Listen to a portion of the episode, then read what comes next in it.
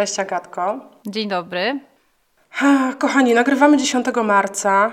No od ponad 2 tygodni mamy wojnę. Myślę, że wszyscy, pomimo tego, że mieliśmy nadzieję, że to się nie wydarzy, to jednak się wydarzyło i że żyjemy w trochę innym świecie od tych 2 tygodni. Pisałyśmy też, że chyba nie jesteśmy w stanie teraz zajmować się tematami lekkimi, łatwymi i przyjemnymi, jak mimo wszystko postrzegamy ten podcast. Mhm. No ale gdzieś po tych 2 tygodniach doszłyśmy do wniosku, że nie wiemy jeszcze, kiedy opublikujemy ten odcinek, czy pójdziemy z marszu, czy poczekamy chwilę, ale że do tematu naszych nagrań chcemy wrócić. No tak, to absolutnie chcemy wrócić i myślę, że też taką rzeczą, która mnie gdzieś motywuje do tego, żeby ten okres takiej, powiedzmy, pozornej żałoby nie trwał zbyt długo, to jest to, że widzę, że wchodzą osoby na podcast i no, myślę, że czegoś szukają, tak? Więc być może to też jest jakaś kwestia tego, że jakkolwiek czujemy potrzebę gdzieś solidaryzowania się z tym, co się dzieje. Mamy taką pewnie wewnętrzną potrzebę poświęcenia swojej uwagi na rzeczy, które w naszej ocenie teraz są ważniejsze i ten czas warto gdzieś wykorzystać, ukierunkować gdzie indziej. No to jednak sobie myślę, żeby też nie wpaść w takie poczucie beznadziei, żeby też jakoś nad tymi emocjami zapanować. Pewnie wskazana jest równowaga i myślę, że nagrywanie dzisiaj jest próbą jej odnalezienia. Ja z kolei wczoraj odsłuchałam odcinka mojego ukochanego podcastu Mówi się, Szymona Majewskiego i Joanny Kołaczkowskiej i oni też mieli ten dylemat i też jednego odcinka nie wypuścili, a teraz nagrali na gorąco odcinek o tym, co ta wojna im zrobiła. No i ja myślę sobie, że tak, że różne będą podejścia do tego, tak? I dla jednych to będzie dziwne, że się jedzie dalej, nie wiem jak ty, ale ja mam w ogóle poczucie, że od tych 2 tygodni żyję w takim świecie rozdwojonym. To znaczy, że albo mam taki tryb, że się skupiam na tym, co się dzieje wokół uchodźców, staram się pomóc jak mogę, organizuję różne rzeczy, dostarczam itd. I jest ten tryb drugi, w którym robię pstryk i nagle jest dom, są potrzeby moich dzieci, jest moja praca, klienci. I że ja w tym trybie drugim nawet mogę się cieszyć i jakoś funkcjonować. Wydaje mi się, że te 2 tryby mi się rozpięły wczoraj i po prostu dojechałam z roboty do domu, zakopałam się pod kocę i postanowiłam nie wychodzić stamtąd przez ładnych parę godzin. Natomiast jakoś nie widzę takiej przestrzeni na to, żeby to się w najbliższym czasie miało diametralnie zmienić. Znaczy nie widzę nadziei na to. Mhm. No to tak, bardziej chyba ta zmiana to jest takie nasze wishful thinking i takie pragnienie, żeby zapanował pokój i tak dalej. Myślę, że w ogóle przed nami takie czasy wielu zmian. A, ja jeszcze chciałam powiedzieć, że miałam wizję. O, no to ważne. Miałam wczoraj wizję, że jakoś tam właśnie spod tych kocy i tak nie byłam pewna, czy to się wydarzyło, czy ja to sobie tylko wymyśliłam. Potem się niestety okazało, że tylko sobie wymyśliłam, ale ta wizja była taka, że najbliższe otoczenie tego chuja Putina robi przewrót, jego wydają chadzę i podejmują negocjacje z Zachodem w celu zniesienia wielu sankcji i wycofania się z Ukrainy. Także taką wizję miałam. To tak spytam, czy kiedyś Twoje wizje się sprawdzały, bo może to jest taki punkt, który optymistyczny akt, na którym byśmy mogły kolejne dni nim się karmić. Niestety jest druga rzecz, która jest związana z takim moim pozornym dbaniem o moje pozorne poczucie bezpieczeństwa. To tak jakby zostawiając na chwilę tę wizję, mam taki sposób na to, że powtarzam sobie, że cokolwiek ja sobie w życiu nie wymyśliłam i tak się nie spełniło, więc wyobrażam sobie wszystko. No inwazje, gwałty, żołnierze w moim domu, bandyci i wiem, że to się nie spełni, bo nic, co sobie wymyśliłam nawet w postaci zagrożeń, nawet jak życie przynosiło mi trudne rzeczy, to one nie były z tej bajki, które ja sobie wymyśliłam. Także niestety ta moja wizja może się okazać... Twój profetyzm nie jest taki... Tak. Nie ale się ale tego sobie i Wam bym życzyła. No i chyba myślę, że róbmy swoje w takim znaczeniu codzienności, bo od niej też nie uciekniemy. Pewnie bądźmy wrażliwi, bo czasem też robi to, że my się przyzwyczajamy do czegoś i ta uwaga i wrażliwość spada i to też pewnie jest naturalne, tak? No bo to jest do bardziej... Do każdego bodźca się przyzwyczaja. Tak jest, więc to wiedząc o tym też można coś z tym robić, zdając sobie z tego może sprawę, być tego świadomym, więc tak, żeby nas znieczulica może nie złapała. To jest taki apel, żebyśmy byli wrażliwi i w miarę swoich możliwości no, walczyli z tym złem tego świata. Tak? I mi się wydaje, że też warto, żebyśmy byli przygotowani na jednak bieg długodystansowy. Że ja jestem pod ogromnym jakby wrażeniem tego zrywu solidarności, otwartości, gotowości do niesienia pomocy. Natomiast myślę sobie o tym, czy to nas za chwilę nie wypali, nie? Czy za chwilę nie będziemy już na takim resztce bateryjki, że fajnie by było mieć świadomość, że to jest jednak bieg długodystansowy i trzeba myśleć bardziej długofalowo nad tym, co tam się jeszcze będzie działo. No i tam, co się będzie działo i co u nas się będzie działo, bo jakby te konsekwencje będziemy wszyscy gdzieś ponosić i to też kolejna taka, może trzeba by sobie, jakby w sobie tą myśl gdzieś, nie chcę powiedzieć pielęgnować, ale gdzieś być świadomym, że no też nie strasząc, bo to nie o to chodzi, ale nadchodzą cięższe czasy niż te, do których żeśmy się przyzwyczaili, w których żeśmy się poruszali. Ale też staram się szukać takich plusów, to znaczy, że nam się znowu, myślę, w większości osobom przeorientowały priorytety, akcenty inaczej się rozkładają. Myślę, że takie przemyślenie, które tam czasem się mówi bardziej lub mniej refleksyjnie, że wolność nie jest dana na całe życie, jest takim dobrym podsumowaniem tego, co się dzieje i fajnie mieć o tym świadomość w różnych obszarach. Może właśnie przejdziemy, bo to i obszar polityczny, i zawodowy, ale i osobisty. Tak? To są wszędzie ta wolność. O tą wolność trzeba walczyć. No właśnie i może Asia, żeby tak było też zrównoważone, bo było trochę smuty, to teraz może tak, żeby naszym słuchaczom i słuchaczkom poprawić trochę nastrój, bo dzisiaj tak 10:00, godzina dosyć wczesna, my sobie pijemy herbatkę, jemy ciacho, mamy słoneczko, szczeka pies. Może nie wszyscy mają tak fajnie jak my dzisiaj. I też cieszymy się tym, że mamy to i jakby też docenić to, że to jest taki fajny dzień, mogłyśmy się spotkać. No i o tej wolności, bo dzisiaj zdecydowałyśmy się mówić o książce Katarzyny Nosowskiej. Dlaczego? I to ta pierwsza książka, a ja żem jej powiedziała. Tak. Mogę mylić z bambuko jeszcze, ale postaram się jakby nie wszystko naraz. O. Ci, którzy śledzą profil naszego podcastu na Facebooku, na pewno pamiętają Twój entuzjazm i filmik wywołany z fantastycznym dniem, który Katarzyna Nosowska Ci zrobiła swoimi książkami. No ja poszłam za tą myślą, starałam się zobaczyć, co tam w tej książce Kaśki Nosowskiej jest dla mnie inspirującego. Pierwsza rzecz, która mnie urzekła, to jak tam pięknie przeplatają się wątki, o których już mówiłyśmy, jak o wrażliwości, wstydzie, Brené Brown, o wszystkim tym też, co Mary z Polski w swoich drobnych zapiskach mówiła, to u niej to się tak pięknie przeplata, że mówi, to jest dokładnie to, o czym przecież rozmawiałyśmy, a to jest dokładnie to. A ja mam nawet większą taką refleksję jeszcze, że my jesteśmy zajebiste, że my też tak czujemy. Że mamy podobną jednak wrażliwość w ocenianie świata.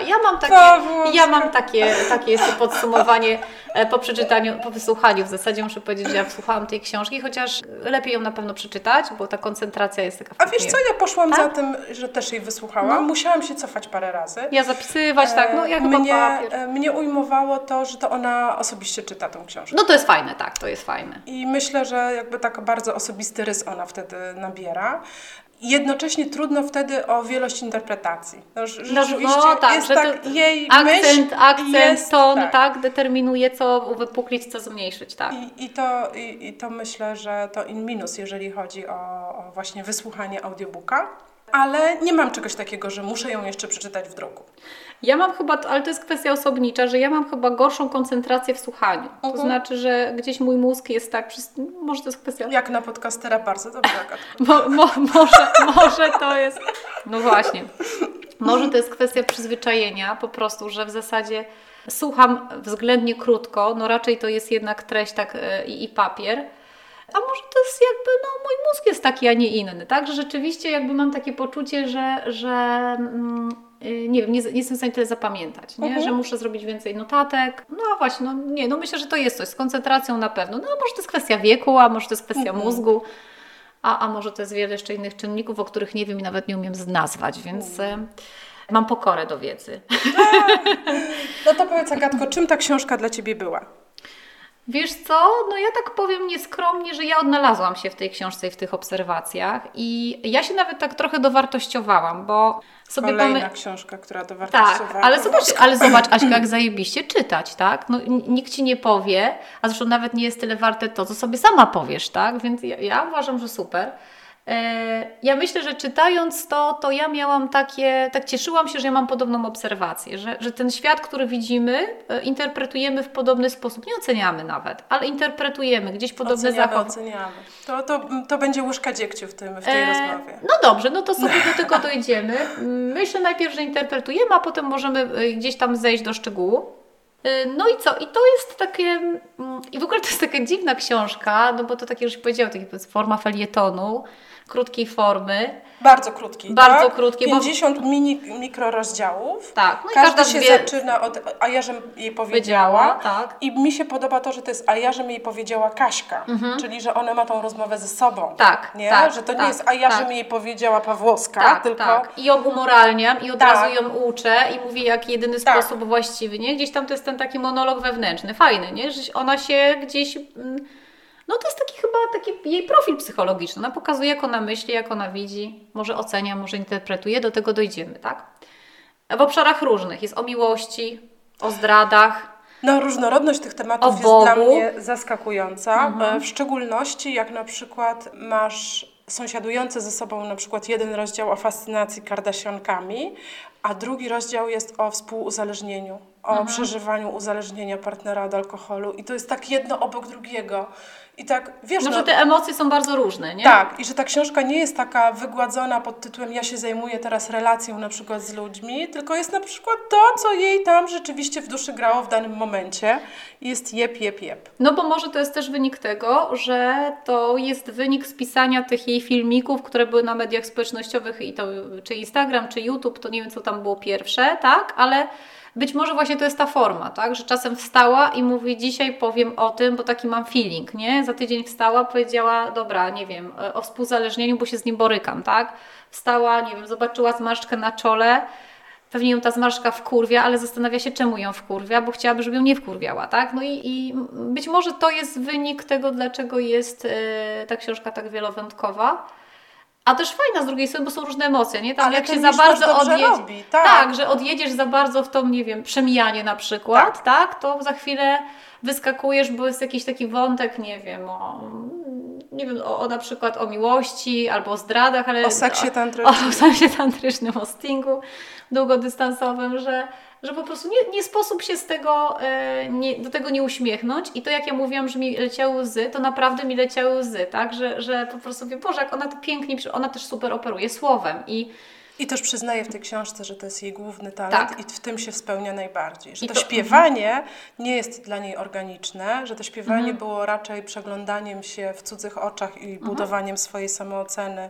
Dzięki temu, że zaśpiewałam, stałam się widzialna. Tak? Jakby byłam i bardzo byłam od tego uzależniona przez wiele lat. Natomiast to słowo i to ubieranie różnych myśli i odczuć w słowa jest czymś, co jest jej najbliższe. No ja pamiętam wyjątkowość tekstów, jako jeszcze właśnie taka, nie wiem, w pierwszej klasie liceum dziewczyna, która tą płytę Heja na wszystkie strony, pewnie kasetę jeszcze słuchała. To pamiętam wyjątkowość i poetyckość tych tekstów, o tym, jak on, na przykład o kryzysie twórczym, jak o tym, że chociaż mucha wleciałaby, to zabiłabym ją. I, no, że jakby dziewczyna tak młoda, ona była 20-kilkulatką wtedy, ale że ta umiejętność gry słów, ubierania różnych rzeczy i myślę, że dużo dzisiaj będzie też cytatów z niej, bo to trudno jest opowiedzieć tak naprawdę, jakby każda z tych historii opowiedziana naszymi ustami nie będzie taka. Niestety. I tu powiedzmy może niestety dobrze, uczciwie. No. Znaczy, z mojego punktu widzenia niestety, czy dobrze, że ona nie jest do skopiowania i rzeczywiście dobrze, że bo jest wyjątkowa, tak? Absolutnie. W tym, co robi. Natomiast mam pewien tutaj niedosyt swoich możliwości, porównując do jej, tak? No i to stąd to niestety. Ale jej życzę wszystkiego najlepszego, absolutnie.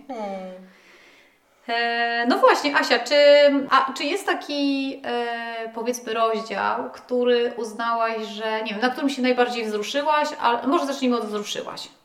No, chyba się najbardziej wzruszyłam jej opowieściami z dzieciństwa i taką jej świadomością pewnie przez lata i własnoręcznym przepracowaniem, ale też przy pomocy, myślę, jakiejś psychoterapii, dojściem do tego, co jej otoczenie, rodzice, nauczyciele, ważne autorytety w życiu nawkładały do plecaka i z czym ona przez te 40 lat szła. I myślę sobie, że to jest w ogóle chyba najbardziej wzruszające dla mnie. I wszystkie te fragmenty, które dotyczą też takich momentów, w których ona odsłania swoją bezsilność, bezradność, swoją tego, że się czegoś bardzo wstydzi. Chyba ten, nie wiem, czy pamiętasz taki moment, w którym ona opowiada o tym, jak jej 4-letni syn zginął na pomoście, tak, na 2 minuty.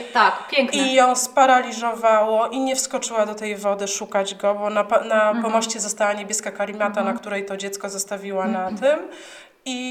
I tak naprawdę to był taki moment, w którym życie powiedziało: sprawdzam, czy w ogień skoczysz za tym dzieckiem, i wtedy nie skoczyłam, nie krzyczałam i nie umiałam sobie z tym poradzić. To oczywiście trwało mikrosekundy, okazało się, że dziecko ciocia wzięła gdzieś tam w inne miejsce i wszyscy są zdrowi i się radują, a ona mówi: do dzisiaj się tego wstydzę.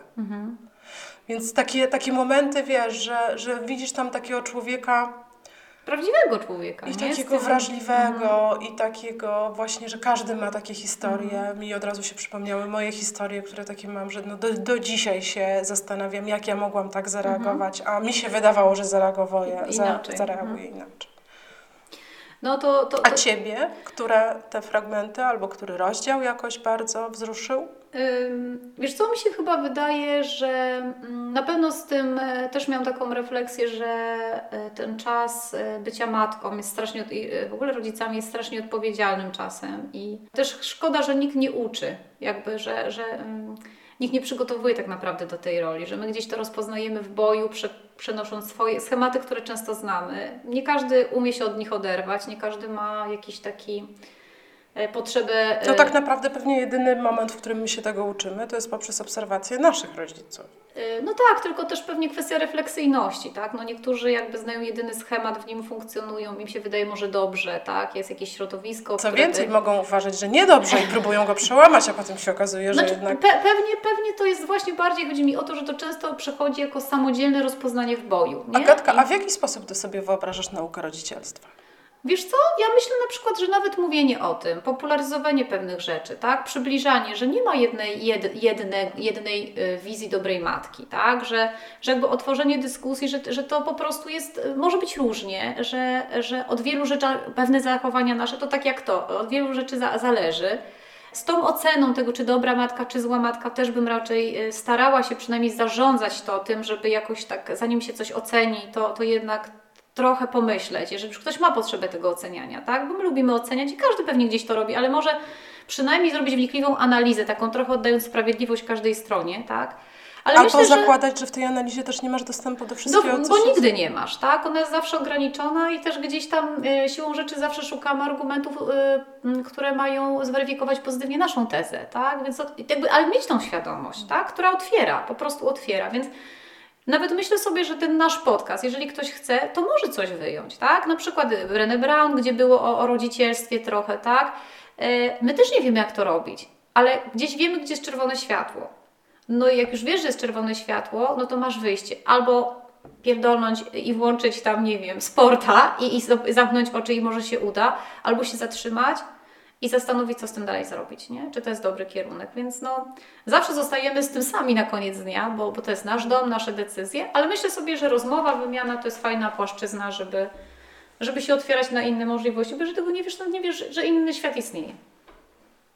Więc natomiast chyba druga rzecz taka, chyba mnie urzekła taka jej dojrzałość w zakresie przemijania, bo w ogóle przemijanie nie jest modnym tematem, nie jest tematem, który w zasadzie jest taki catchy, sexy. Wydaje mi się, że co najmniej 3-krotnie ona do tego tematu podchodzi, w 3 tych mikrorozdziałach. Pierwsze to jest, jak ona nabija się z sexy mamy i z tego poczucia, że czy my na pewno musimy cały świat uwodzić i być sexy mamą, sexy babcią, sexy zmarłą. Ale też powiedzmy sobie szczerze, jak my to uwodzimy, że to jest tak żenujące, te kręcenie loka, tak? I nie wiem, no zdobywanie tego partnera, nie wiem, tego w tej dyskotece, serce, no, że jak patrzysz, znaczy jak to robisz, to Ci się wydaje, że to jest fajne i spoko, no co tam zakręcić lokanie, no każda kręciła, no też bądźmy uczciwi wobec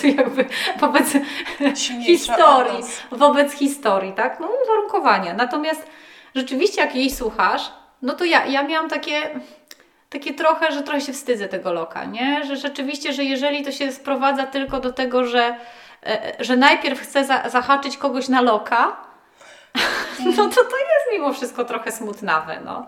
Ja chyba nawet nie wiem, czy ja się wstydzę, czy nie wstydzę, bo tak mało to przykładałam do siebie, tak szczerze. Ale nie kręciłaś może loków. Ale to, co pięknie w czym się pięknie odnalazłam, to, że wcale nie chodzi o to, żeby dogonić tego króliczka, tylko o to, żeby mieć poczucie, że jakbym chciała. To bym, no tak. To bym, ona tam pięknie to wypunktowała. No i to też jest strasznie prawdziwe, tak? No. I to jest też strasznie prawdziwe. I też pytanie, na ile kobiet zdaje sobie sprawę, że tak jest. Czy kręcąc, na co liczy kręcąc loka? Tak, czy mężczyzna wchodzący do pokoju pełnego kobiet, co on zmienia między nimi? Tak, to też było piękna ta refleksja, bo zmienia. I tak sobie myślałam, żebyśmy wzięli jakiegoś królewicza na zdobycie korony jakiejś. To by było doświadczenie. Tego się boję. Znaczy nie, to uważam, że to jest... Nie. Ja właśnie bym patrzyła, dziewczyny, kręćcie loki. Więc poćwiczyć i zobaczymy, które kręcenie najlepiej. Myślę, że to ciekawe. Nie wiem, czy bym chciała, ale ciekawe. Mogło być ciekawa obserwacja. Znaczy to byłby eksperyment, ale to mógłby być ostatni nasz szczyt. Myślę, że nie. Ja nie jestem tak negatywnie nastawiona. Myślę, że z nim by był ostatni, pierwszy i ostatni, ale... No dobra, ale odbiegamy od tego, tak, bo tam w związku z tym przemijaniem był jeszcze piękny fragment o tej jesieni życia. Ja mogę zacytować, bo jestem przygotowana na ten cytat. Komu chcemy się tak podobać, że odrzucamy własne odbicie w lustrze? Tak, to jest pierwsze. Odmawiamy sobie prawa do bycia sobą. Tak, też o ciele jest fajnie, no bo to chyba widać, że my z tym ciałem na jakimś etapie życia, każdy na różnym być może, ale jakoś tak to się pojawia. A czujesz, że ona jest pogodzona z nim? Nie, myślę, że ona toczy walkę jakąś. Tak. Myślę, że ona toczy walkę, nie? Że ona ma świadomość że to nie jest najważniejsze. Byłam zakompleksiona, a dzisiaj jestem wyzwolona. Kiedyś chodziłam w czarnych worach, a dzisiaj mam to w dupie. No ona mówi, czemu chodzi, tak? Czyli to nie jest dlatego, że ma w dupie, tylko dlatego, że chce, nie wiem, jakaś taka taktyka na przetrwanie, tak? Tak, ale podoba mi się, że ona pokazuje siebie jako osobę, która nadal jest w jakiejś niezgodzie na to swoje ciało. I że... te próby w ogóle, nie? Te kupowanie DVD, karnet na rok, potem na 3 miesiące, różne próby cały czas. I że ta jej świadomość i grzebanie i ten, nie wiem, czy pamiętasz taki rozdział o tym, jak ona mówiła, w środku jestem małą, kruchą, wiotką Kasią i wiem, że ta moja otyłość jest po to, żeby mnie chronić przed tym światem, nie? I co musiałoby się zadziać, żeby ona mogła pozbyć się tej ochrony, tak? Że to nie jest tak, że ten sabotażysta, który mówi porzuć dietę i tak dalej, to chodzi tylko o to, żeby czerpać chwilową przyjemność, tylko że ta zbroja, którą ma, też jest po coś, nie? Że ona ma tę świadomość, że to jej na pewnym poziomie bardzo służy. I to jest takie spójne akurat z tym nurtem w ogóle pracy z ciałem i ta terapia przez ciało też bardzo dużo mówi o tym, jak osoby, które właśnie mają dużo tkanki tłuszczowej, jak to bardzo służy jakimś celom obronnym. To wprost, nie? To po prostu jest fizyczna bariera przed czymś. No tak.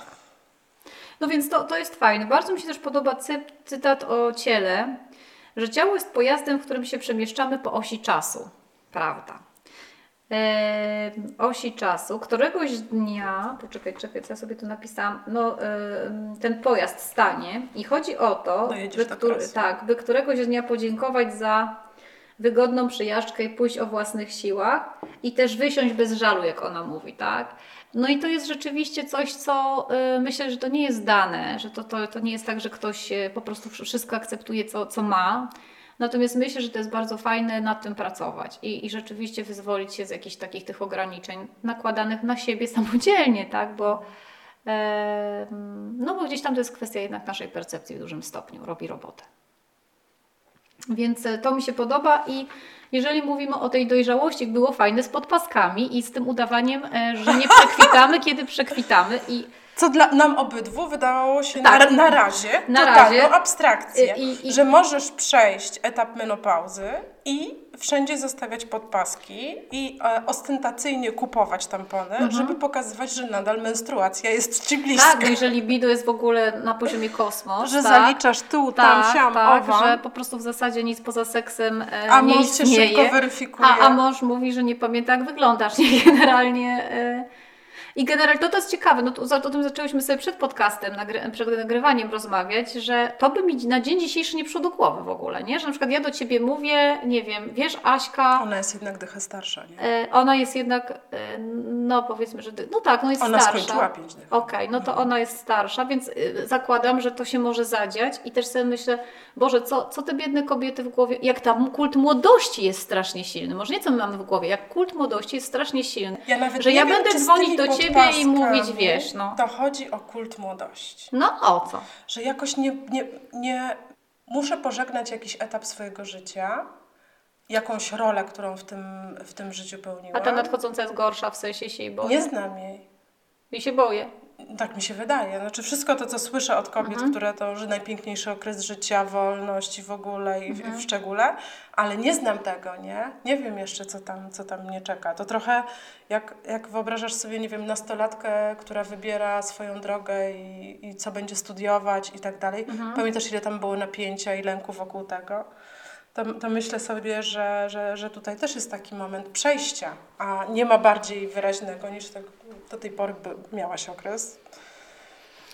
A teraz już go nie. No nie mogę się nie zgodzić, bo właściwie, tak jak mówiłam, to jest taki obszar, który w ogóle jakoś póki co nie przyszedł mi do głowy, żeby go jakoś rozkminiać. Natomiast na pewno nie sposób się też z tą nie zgodzić, że zmiana zawsze wywołuje jakiś lęk, tak? I każdy sobie radzi na tyle, na ile potrafi. Więc tak, to było fajne, no to też jest w kontekście tego przemijania z tą zmarszką na czole, że w zasadzie komu przeszkadza ta zmarszka na czole, zastanów się komu przeszkadza, dlaczego jej nie chcesz mieć tej zmarszki, znaczy dlaczego my tam kobiety już takie dojrzałe. Czy na pewno byśmy się ostrzykiwały, gdyby nas nikt nie miał oglądać. Tak, nie? No i trzeba by sobie odpowiedzieć na to pytanie. Rzeczywiście, albo pytanie do tego, czemu wkładamy krótkie spódnice, zwiewne spódnice i tak dalej, nie? W sensie, no to też jest fajny wątek. Patrzę, co ja tutaj jeszcze mam. Fajne było, bardzo podobało mi się to, w jaki sposób ona opisywała tam w ogóle te swoje może zmagania z ciałem, tak bym to powiedziała, o tym brzuchu. Tam jest jeden taki rozdział o tym brzuchu, jak on jest napisany pięknie. Ja nawet wiem, czym on jest inspirowany. Że tak mi przyszło do głowy takie skojarzenie. Nie wiem, czy pamiętasz taką okropną reklamę Ranigastu, w żołądku zawsze byli kwasy. O Jezus, tak. I mi się wydaje, że ona rozwinęła tę opowieść o tej... Tam jest cała mapa, włącznie z wypróżnieniem się... gdzieś w jakimś... No wszystko jest tak geograficznie i wizualnie przedstawione. Brzuch żyje swoim życiem i jest taką jakąś krainą. Ona w jakąś taką podróż nas zaprasza przez ten swój brzuch. Tak. Ale... Są różni bohaterzy na tej drodze pojawiają się, taka wycieczka naprawdę w nieznane. Tak. Ale myślę, że to jest taka jedna z form trochę znajdowania drogi i akceptacji do tego brzucha, nie? No to znowu o ciele, tak? Gdzieś tam jesteśmy. Bardzo dużo jest tego ciała. Dla mnie w ogóle jest zajebistą rzeczą takie coś. Rodzynek się nie stanie na powrót winogronem. Dziewczyny. Jeżeli chłop lubi winogrona, zawsze je wybierze. No to chciałam zostawić takie, żeby nie było tak smutno. Ale było. To nie twoje. Było na ten temat. Bo to było w kontekście młodość versus, nazwijmy to już taka druga młodość. Ale piękne, no to naprawdę piękne. I tak sobie zastanawiam się na przykład, jeżeli są wśród nas słuchaczki, których partnerzy zostawili za młodszych, nie? I jak one się odnajdują w tym, co my mówimy, bo tak sobie myślę, że my tak jakby często mamy ten dystans do przemijania, jakby tak trochę... Chcemy stanąć w opozycji do tego kultu młodości, akcentując. Co ty? A ty nie chodzisz do kosmetyczki? No to już byśmy miały w obsesji piękna, jakby mówiliśmy, gdzie jest ta granica, tak? Więc tutaj myślę, że bardziej bym chciała zbudować zaangażowanie, żeby ktoś sobie wrócił do obsesji piękna i posłuchał naszych... Jesteśmy jeszcze na takiej drodze szukania, co jest dla nas jeszcze zdrowe i do zaakceptowania, a gdzie... gdzie to przemijanie jest dla nas trudne. I ja myślę, że chyba obydwie mamy tam jeszcze... Nie, no na pewno mamy. Natomiast wiesz co, też pytanie, czy chodzisz, to nawet bym nie... Myślała, że lepszym może z pytaniem, jak często chodzisz. No, dla jednego. Nie, tak, w sensie wiesz, że to też pokazuje, na czym akcent. Więc tu nie ma, jakby, ale to nie o to mi chodziło, żeby teraz o tej urodzie, tylko że jak ktoś ma doświadczenie, że ten mąż zostawia cię dla tej młodszej, jakie to, jakby, co sobie myśli o tej naszej rozmowie teraz, nie? No bo my mówimy zupełnie z innej perspektywy, nie ma takich doświadczeń, nawet wśród znajomych. Jeszcze. Jeszcze nie mamy takich doświadczeń? Nie, ja myślę, że nie będziemy miał takich doświadczeń. Mój profetyzm się sprawdza i amen. Co wzięłaś w plecaku z domu rodzinnego na temat relacji na przykład? Bo tam jest piękny taki fragment o tym, co ona wyniosła, bo tam jej... jej niezależność. Moja matka zawsze nie liczy... Poczekaj, dokończę. No? Jej matka dostała pierzynę i garść różnych przekonań to tak na temat świata. To jak moja też dostała to samo.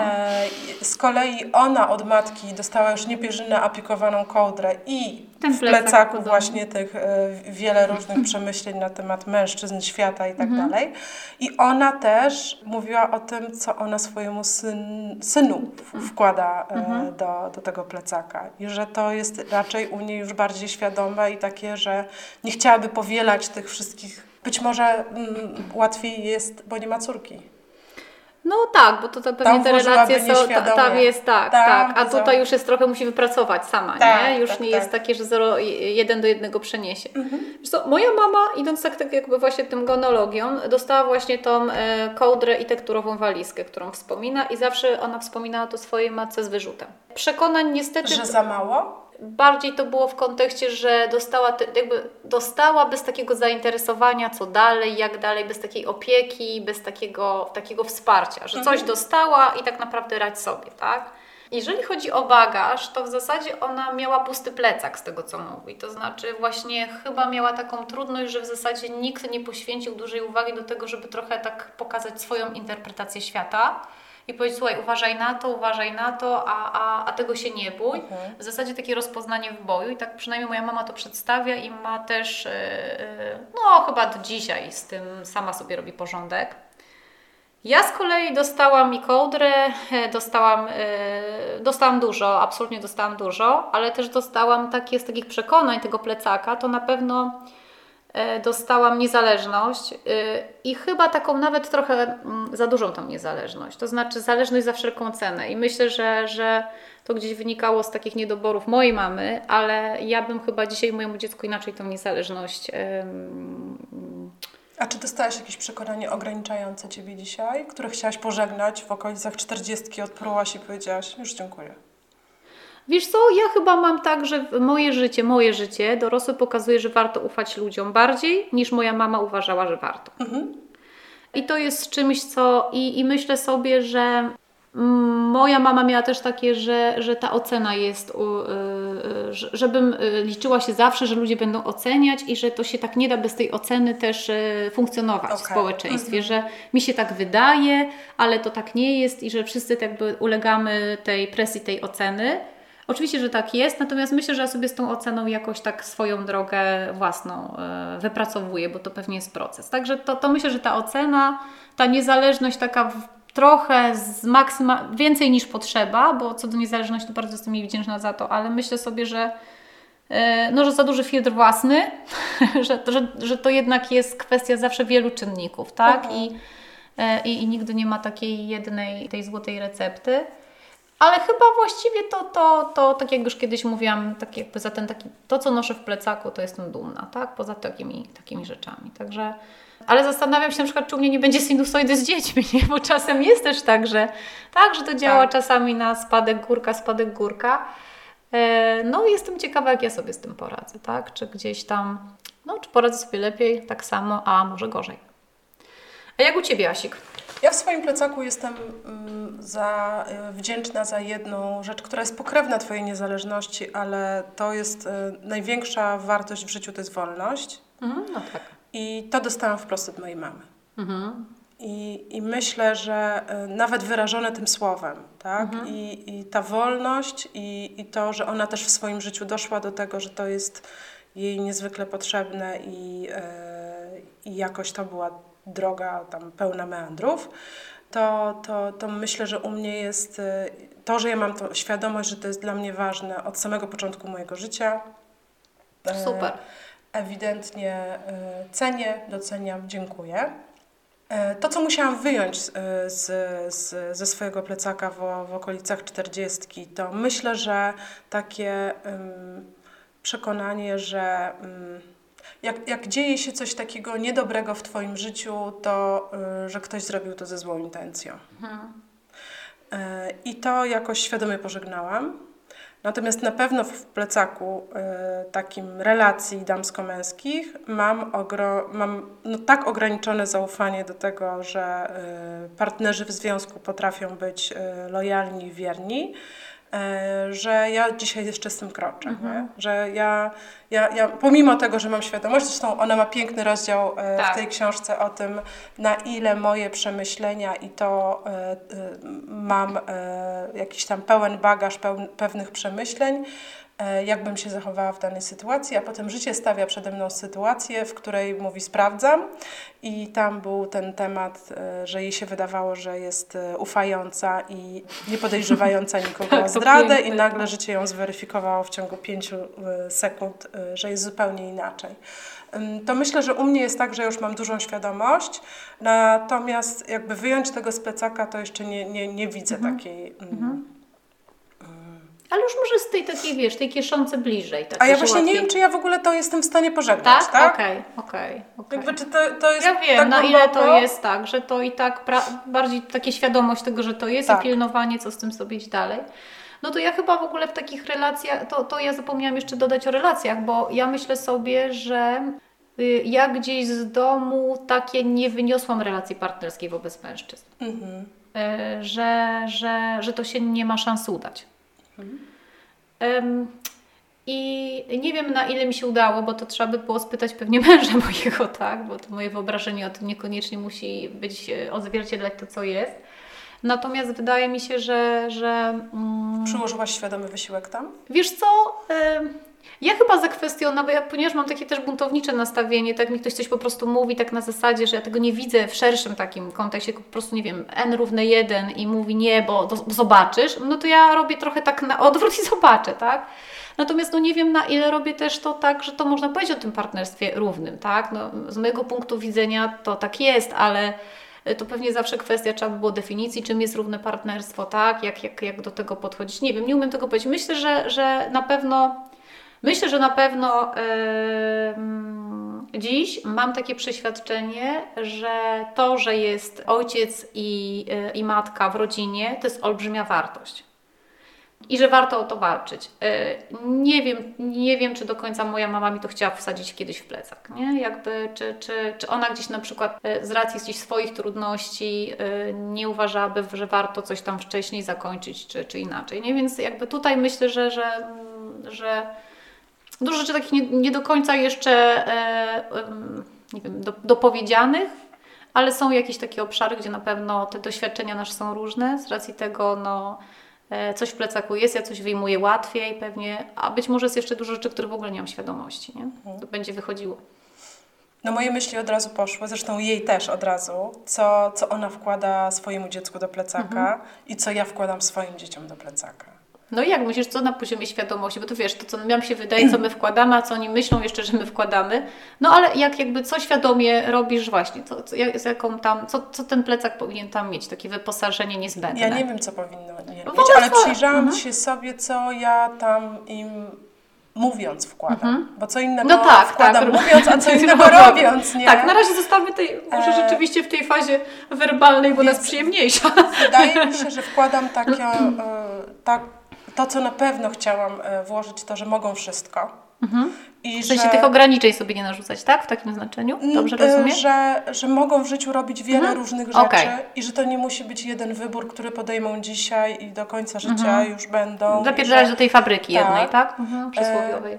To akurat chyba wynika z takich doświadczeń moich i mojego męża, że pierwsze miłości to nie jest coś, na co warto jakby stawiać wszystko na jedną kartę i przywiązywać się do tej myśli, że spotkaliśmy drugą połówkę swojego jabłka i to to jest właśnie to w takim świadomym chyba, no na pewno staram się włożyć akceptację własnego ciała. I Krzychowi, i Hance, i Helce, tak? Jakby, że każdy jest inny i że to ciało jest super i że jakby nic nie trzeba w tym zmieniać, więc to myślę, że świadomie tak. Natomiast co wkładam na poziomie nieświadomym, to myślę, że ta książka mnie zainspirowała do tego, żeby się temu bardzo głęboko przyjrzeć. No właśnie, no ta książka, cenność tej książki to jest, że naprawdę jak ktoś chce sobie o czymś pomyśleć i ma czas do jakiejś takiej refleksji, to rzeczywiście po każdym rozdziale można coś przerobić u siebie, nie? Że to jest fajne, bez krótka forma i możesz sobie mieć akurat, a właściwie jaki sum jest z tym, nie? Z miłością, bo tam też jest fajny na przykład taki wątek jak kocham cię, kocham cię, kocham cię, a potem po 20 latach jest rozwód i mąż mówi, że przez 5 lat kochała, czy tam pierwszych, no, że to straszne. No straszne, jak ludzie się też traktują, tak? Nie mają odwagi, albo brakuje odwagi, albo wybierają drogę na skróty, no to już tam pewnie w różnych przypadkach. Ale rzeczywiście też ja sobie pomyślałam, właśnie też jak ona tam o tym swoim synu i o tych dzieciach mówi, to ja może tak sobie pomyślałam, że ja z kolei tak od tych słów odeszłam, co ja tam mówię, bo to mówię, ale rzeczywiście tak sobie, ale co ja robię? W sensie, wiesz, rzeczywiście to jest to, co kiedyś mówiłaś, to co ja mówię, a to co ja robię są dwie różne rzeczy, nie? W sensie jak my mamy tak jakby wyobrażenie o tym, a co wychodzi w życiu. I ja bardziej po tej książce zastanowiłam się, ale co ja faktycznie wrzucam do tego plecaka tam, bo z poziomu werbalnego to ja w ogóle jestem z siebie zajebiście zadowolona, tak? Ale na pewno dużo mniejsze jest zadowolenie z kontekstu czynu, nie? Że przychodzi codzienność, na coś brakuje czasu, na coś... Albo tak naprawdę moje lenistwo wygrywa. Tak trzeba powiedzieć uczciwie, że chcę mieć czas dla siebie, a na przykład, no nie wiem, coś udaje, że mogłabym tam warto zainterweniować, a ja na przykład nie interweniuję, bo wybieram czas dla siebie. I to też jest jakaś refleksja i że to też będzie miało konsekwencje. I warto o tym wiedzieć za każdym razem, kiedy się dokona tego jakiegokolwiek wyboru, tak? Że on naprawdę nam coś w czasie przyniesie, to po prostu nie ma siły. To, co jeszcze dla mnie było super, to jak ona określała, gdzie tak naprawdę leży twoja wolność. I że jedyną twoją wolnością to jest to, w jaki sposób reagujesz na różne rzeczy, a nie możesz... I że to jest ten obszar twojej wolności, w której możesz się poruszać. Ona miała też taką obserwację, że jakby trochę miała taki rozdział, jakby to był Truman Show, jak żyjesz w pewnym świecie, ale wszyscy odgrywają swoje role i swoje tam mają kwestie do zagrania. I przyjrzyj się sobie, czy ty na koniec byłbyś pozytywnym bohaterem tego dnia. Nie? Że takie spojrzenie na siebie tak trochę z boku i zobaczenie, tak, a gdybym popatrzyła na to swoje życie jak na scenę, to czy to jest taka bohaterka, z którą ja się utożsamiam? Czy ona jest taka, która jest pozytywnym bohaterem? Czy to jest w ogóle ta sama bohaterka, nie? Jakby to... Pewnie każdego dnia. Ale... więc tak. Ale to było bardzo ciekawy taki zabieg w ogóle retoryczny, żeby się przyjrzeć temu z tej strony. No i może łyżkę dziegciu włożymy, nie? No możemy, no. A masz tam coś na ten temat? Coś Cię tak zadrażniło w tej książce? Wiesz co, tak chyba wyraźnie, ja wiem. Może chcesz nawiązać do tego, czy to jest interpretacja tego, co jakby świat pokazuje, czy ocena? Jak Ci się coś nie wrzuca, wiesz, tak na ruszt w pierwszej chwili, to ja mogę się podzielić swoją, że... Były takie fragmenty, w których ona mnie zaczynała irytować i zaczęłam się przyglądać czemu, czy to jest sposób narracji, czy to jest temat. I mi się wydaje, że tam, gdzie ona mówi przede wszystkim o sobie, jest autentyczna, prawdziwa i taka widząca na przykład to, że nie wiem, jej zmagania z ciałem są tak wielowątkowe i podlegają tak wielu czynnikom i tak wiele rzeczy na to wpływa i że mam chęć, a robię inaczej i to jest takie, wiesz, zagłębienie się do wewnątrz, to jest takie zrozumiałe, ale jest też kilka takich rozdziałów, które one są trafną i fajną, ironiczną obserwacją świata, ale ona odnosi się przede wszystkim do zjawisk, które widzi na zewnątrz i tam już nie jest tak ciekawie. Znaczy tam jest już płasko. No tam jest jej punkt widzenia tylko, prawda? I tam jakby nie kminie, co mogło stać za tym, tylko jest tak, wiesz, tak to nie jest zawsze. Jest to płasko, tak? Ale jednowymiarowo. To jest oczywiście naturalne i to jest pewnie związane bardziej z tym, że mam dostęp do swojego wewnętrznego, bogatego świata przemyśleń i widzę, jak wiele różnych rzeczy na mnie wpływa, ale trochę tak momentami mi zabrakło takiej refleksji u niej, że inni mają tak samo. I że ta pinda, co na Instagramie prowadzi te profile i kremy, to ona też może mieć swoją walkę wewnętrzną, nie? Że to nie jest tak, że tam jest po prostu pusto i płasko, nie? I to jest taki drobny elemencik i zastanawiałam się, z czego to może wynikać w ogóle. I właśnie ta opowieść o reklamie, o propozycji bycia orzeszkiem i tak dalej. By the way, ona dostała fajną propozycję reklamy i podoba mi się reklama, w której bierze udział aktualnie ING Banku Śląskiego. Tak? Tak.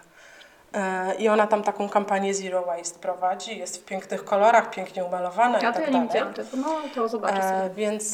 Więc ona mi się wyświetla, jak się loguje do banku, więc tam za każdym razem tą twarz widzę. I myślę sobie, że ona po części rozprawia się z show biznesem, na którego nie machaj na swojego mężczyznę. Ponieważ jest już moim mężczyzną. Ponieważ jest... A kto to jest Tatiana? A, dobrze. No bo to teraz jeszcze kwestia Ukrainy. To zaraz to przedyskutujemy. Natomiast, ponieważ jest już moim mężczyzną, to dlatego mogę machać. Przecież jakby był jeszcze nie moim mężczyzną, to on ściągała brzuch, miała tu gąbkę wielkości C i uśmiechała się tajemniczo i kręciła loka, tak jak ty teraz, Aśka, kręcisz do mojego męża loka, tak? Ale ponieważ jest moim mężem, nie twoim, ale to już jest, to ja już nie muszę kręcić, a ty... Ale wiesz, co było pisane o tych przyjaciółkach, co kręcą loka na męża? No, że w namiocie to by spała obok. Nie śpisz z cichoszoną w żadnym namiocie. Idź pal. Dzisiaj nie będę walczyć z tym twoim nałogiem w ogóle. Kuba, cichoż, mam nadzieję, że słuchasz tego i porozmawiasz z żoną wieczorem. albo rano. Więc tak myślę sobie, że ona trochę się tymi drobnymi fragmentami, w których tak dosyć ocennie podeszła do tego świata blichtru, współprac, reklam i tak dalej, że ona trochę rozprawia się z tym show biznesem, który pozostawił ją na marginesie. A ona być może świadomie tam sama jest, tak? Ale ona też o tym mówiła trochę. Tak. I że gdzieś ona tam tak troszkę próbuje sobie, wiesz, coś załatwić przy tej okazji. Wiesz co, no pewnie tak też może być, nie? Natomiast ja osobiście to chyba bardziej postrzegam w ogóle te jej rozdziały jako... Taka pierwsza obserwacja, to znaczy ja nie traktuję tego, co ona pisze, że to jest jedyne takie, wiesz, w sensie, że to jest takie obserwacja prawidłowa od początku do końca i ona ma rozkminiony, wiesz, cały mechanizm na przykład, tylko bardziej to postrzegam, że ona widzi obserwację, że świat się zmienia, no i tam określone konteksty sobie przywołuje. Natomiast ja w ogóle nie dałam jej takiego prawa, żeby ona mi narzuciła swój światopogląd, jak to jest rzeczywiście, nie? W sensie, że ona mi pokazuje jakieś zjawisko, ja mówię tak, okej, ja też widzę to zjawisko, ono mnie czasem cieszy, czasem martwi, czasem bawi. Natomiast wiem, jakby w ogóle nie dałam jej takiego prawa, żeby ona oceniała to, nie? W sensie, bo tak jak mówisz, no bo nie wiemy, tak? Nie wiemy, ktoś z czegoś żyje, no świat się zmienił w ogóle, nie? Media społecznościowe są takim kanałem, w którym po prostu milion ludzi pracuje. I czy mi się to podoba, czy nie, to jest wtórne, ale na pewno to jest tak, że ktoś w taki sposób zarabia, tak? Może żyć, utrzymać swoje dzieci i tak dalej. No i czy to akurat trzeba, to jest po prostu nie moje, no i przechodzę dalej, nie? Wiem, że tak jest. Wiesz co, bo bardziej chodzi mi o to, że nawet jak jest ten fragment z tą rodziną Kardashianów, którzy nagrywają, tu ona wybiera outfit na najbliższy tamten, znowu się masturbuje nad swoją płytą i tak dalej, to o ile jej własne przeżycia zachęcają ją do zajrzenia w trzecie, czwarte i jeszcze głębiej i na przykład wraca do jednego tematu w kolejnym fragmencie i wiesz, tam tam nie widzę chęci i takiej ciekawości do zobaczenia, bo wiesz, dla mnie to jest eksperyment społeczny Kardashianów. Nie widziałam ani jednego odcinka, ale chyba zobaczę.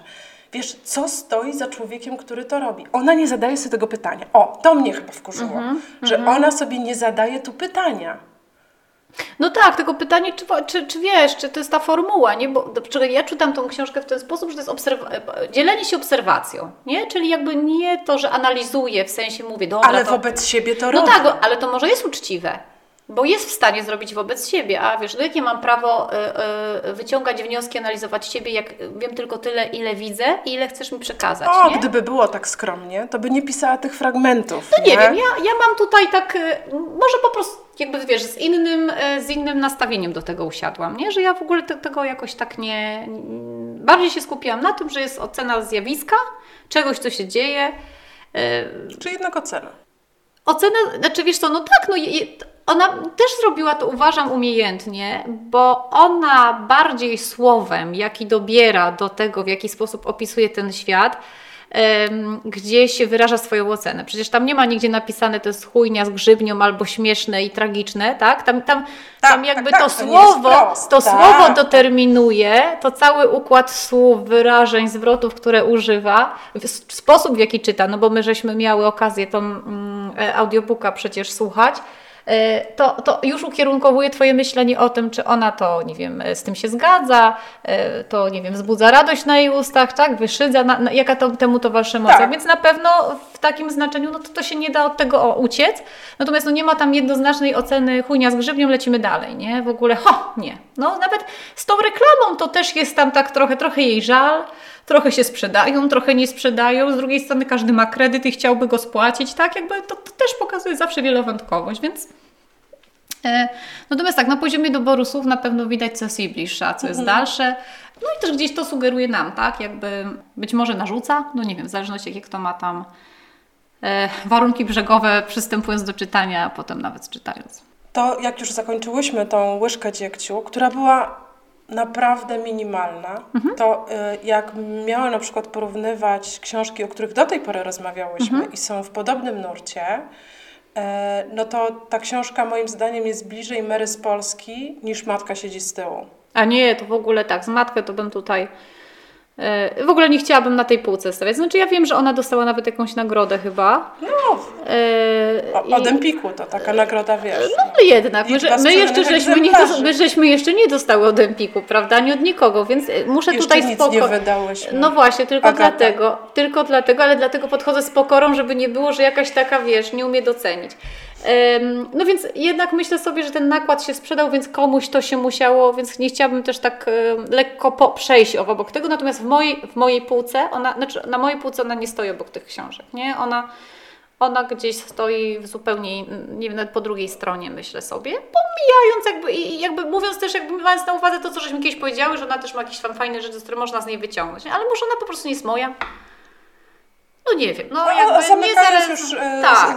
z panią w Kubocie, to wróciłabym do Nosowskiej, bo dla mnie Nosowska w ogóle jest takim zjawiskiem też szerszym niż ta książka. I szczerze mówiąc, chyba najbardziej nawet ujęła mnie takim wywiadem, który miała z bratem Sekielskiego, który jest osobą, która jest trzeźwym alkoholikiem i rozmawia z osobami, które mają różne doświadczenia z uzależnieniami. I ona rozmawiała o procesie wychodzenia ze współuzależnienia. I bardzo tą rozmowę na YouTubie Wam polecam, bo to jest rozmowa, która, nie wiem, trwała z godzinę może, ale ona naprawdę odmieniła moje patrzenie na to, dlaczego na przykład osoby pozostają w związkach z głęboko uzależnionymi osobami. I sposób, w jaki tam ona mówiła o swoich relacjach, był tak dojrzały i tak jakiś też nie nazywający wszystkiego od A do Z, ja już wszystko wiem, tylko naprawdę, że jeszcze wiele nie wiem. Co łączy z jakąś dojrzałością jednak, że to nie jest tak, że dojrzały to ten, który wie. I myślę, że warto jest temu tematowi pod tytułem zjawisku społecznemu, pod tytułem Nosowska przyjrzeć się szerzej. Sięgnąć po różne rzeczy, a ta książka jest cudowna. I ta książka, a ja żem jej powiedziała, no jest czymś, do czego na wyrywki można wracać. Tak, nie?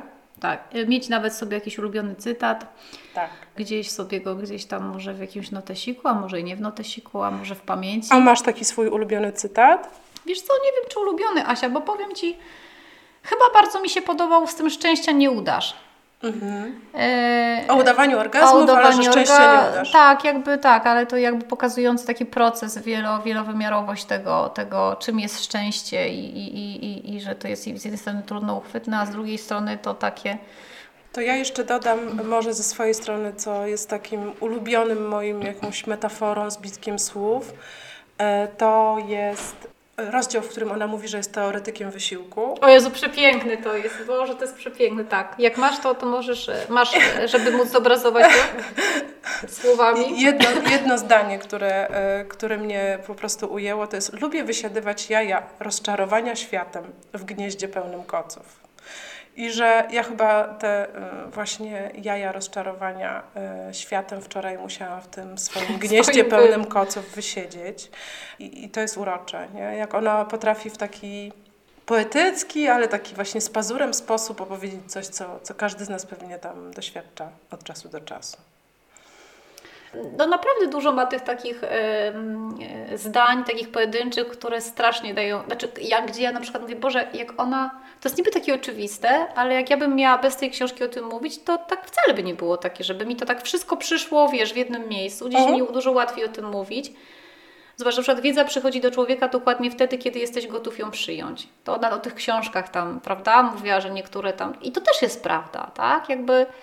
Ja mając 30 lat nie czytałam książek o samorozwoju. W ogóle żadnej. Jakby, nie wiem, może jakąś tam ten hit taki Empiku jakiś tam się trafił, tak? Ale to tylko dlatego, że był hitem Empiku.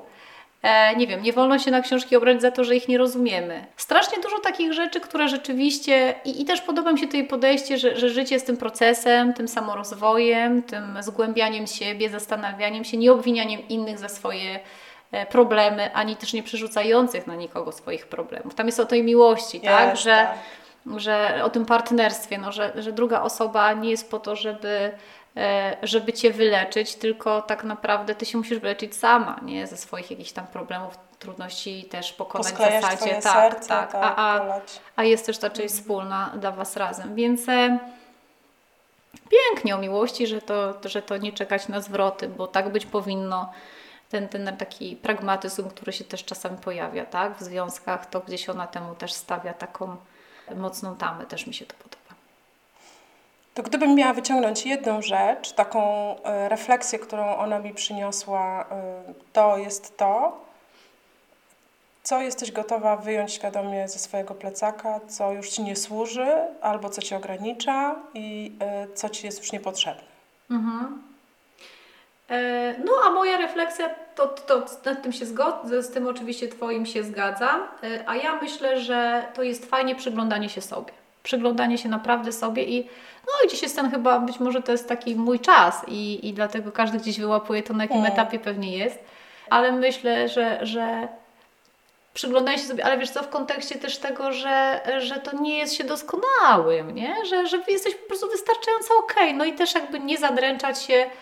I też nie chodzi mi już teraz o jakby czy urodę, czy o bycie matką, po prostu wieloaspektowo, tak? Jakby takie prowadzić życie, żeby gdzieś lubić siebie. Myślę, że to dużo daje możliwości i tą jakość życia polepsza. Chyba więcej nie powiemy, bo byśmy musiały powiedzieć całą książkę, a chcemy, żeby nakład się też sprzedawał. Bardzo Wam ją polecamy. Bardzo polecamy. Od razu powiem, że to zagrzmiało tak, jakbyśmy coś miały ze sprzedaży. Nikt tam jeszcze nie proponuje. Jeszcze ale nie wpłynęło z czułej przewodniczki. Jeszcze nie wpłynęło Natalia, halo. Pani Natalio, co prawda nie umawiałyśmy się na to, ale... Więc bardzo polecamy. I druga książka jest Powrót z bambuka. Nie wiem, czy my się nią będziemy zajmować, czy nie, ale ja ją też wysłuchałam. One mi się nawet trochę mieszają, bo to są bardzo podobne historie. Ja jakbym już miała polecać, to bym poleciła te dwie. To dziękujemy Wam bardzo za dzisiaj. Bądźcie bezpieczni, trzymajcie się zdrowo. Ja chciałam powiedzieć tak po młodzieżowym: ramy i spierdalamy. No i też tak możemy zakończyć, żeby było tak trochę może radośnie. Ale jakie ramy? Co? Ramy. Nie znasz? Ramy? Trzymaj się ramy i spieprzamy. Trzymaj się ramy. No. Ale to było młodzieżowo w 97. Tak, to też o tym wypisz. Elo ziom. Więc trochę elo ziom. Ładnie wyszło, jak zawsze ładnie wyszło. Dziękuję, Asia. Dzięki, Aga. I tu wchodzi muzyczka. Pa, pa.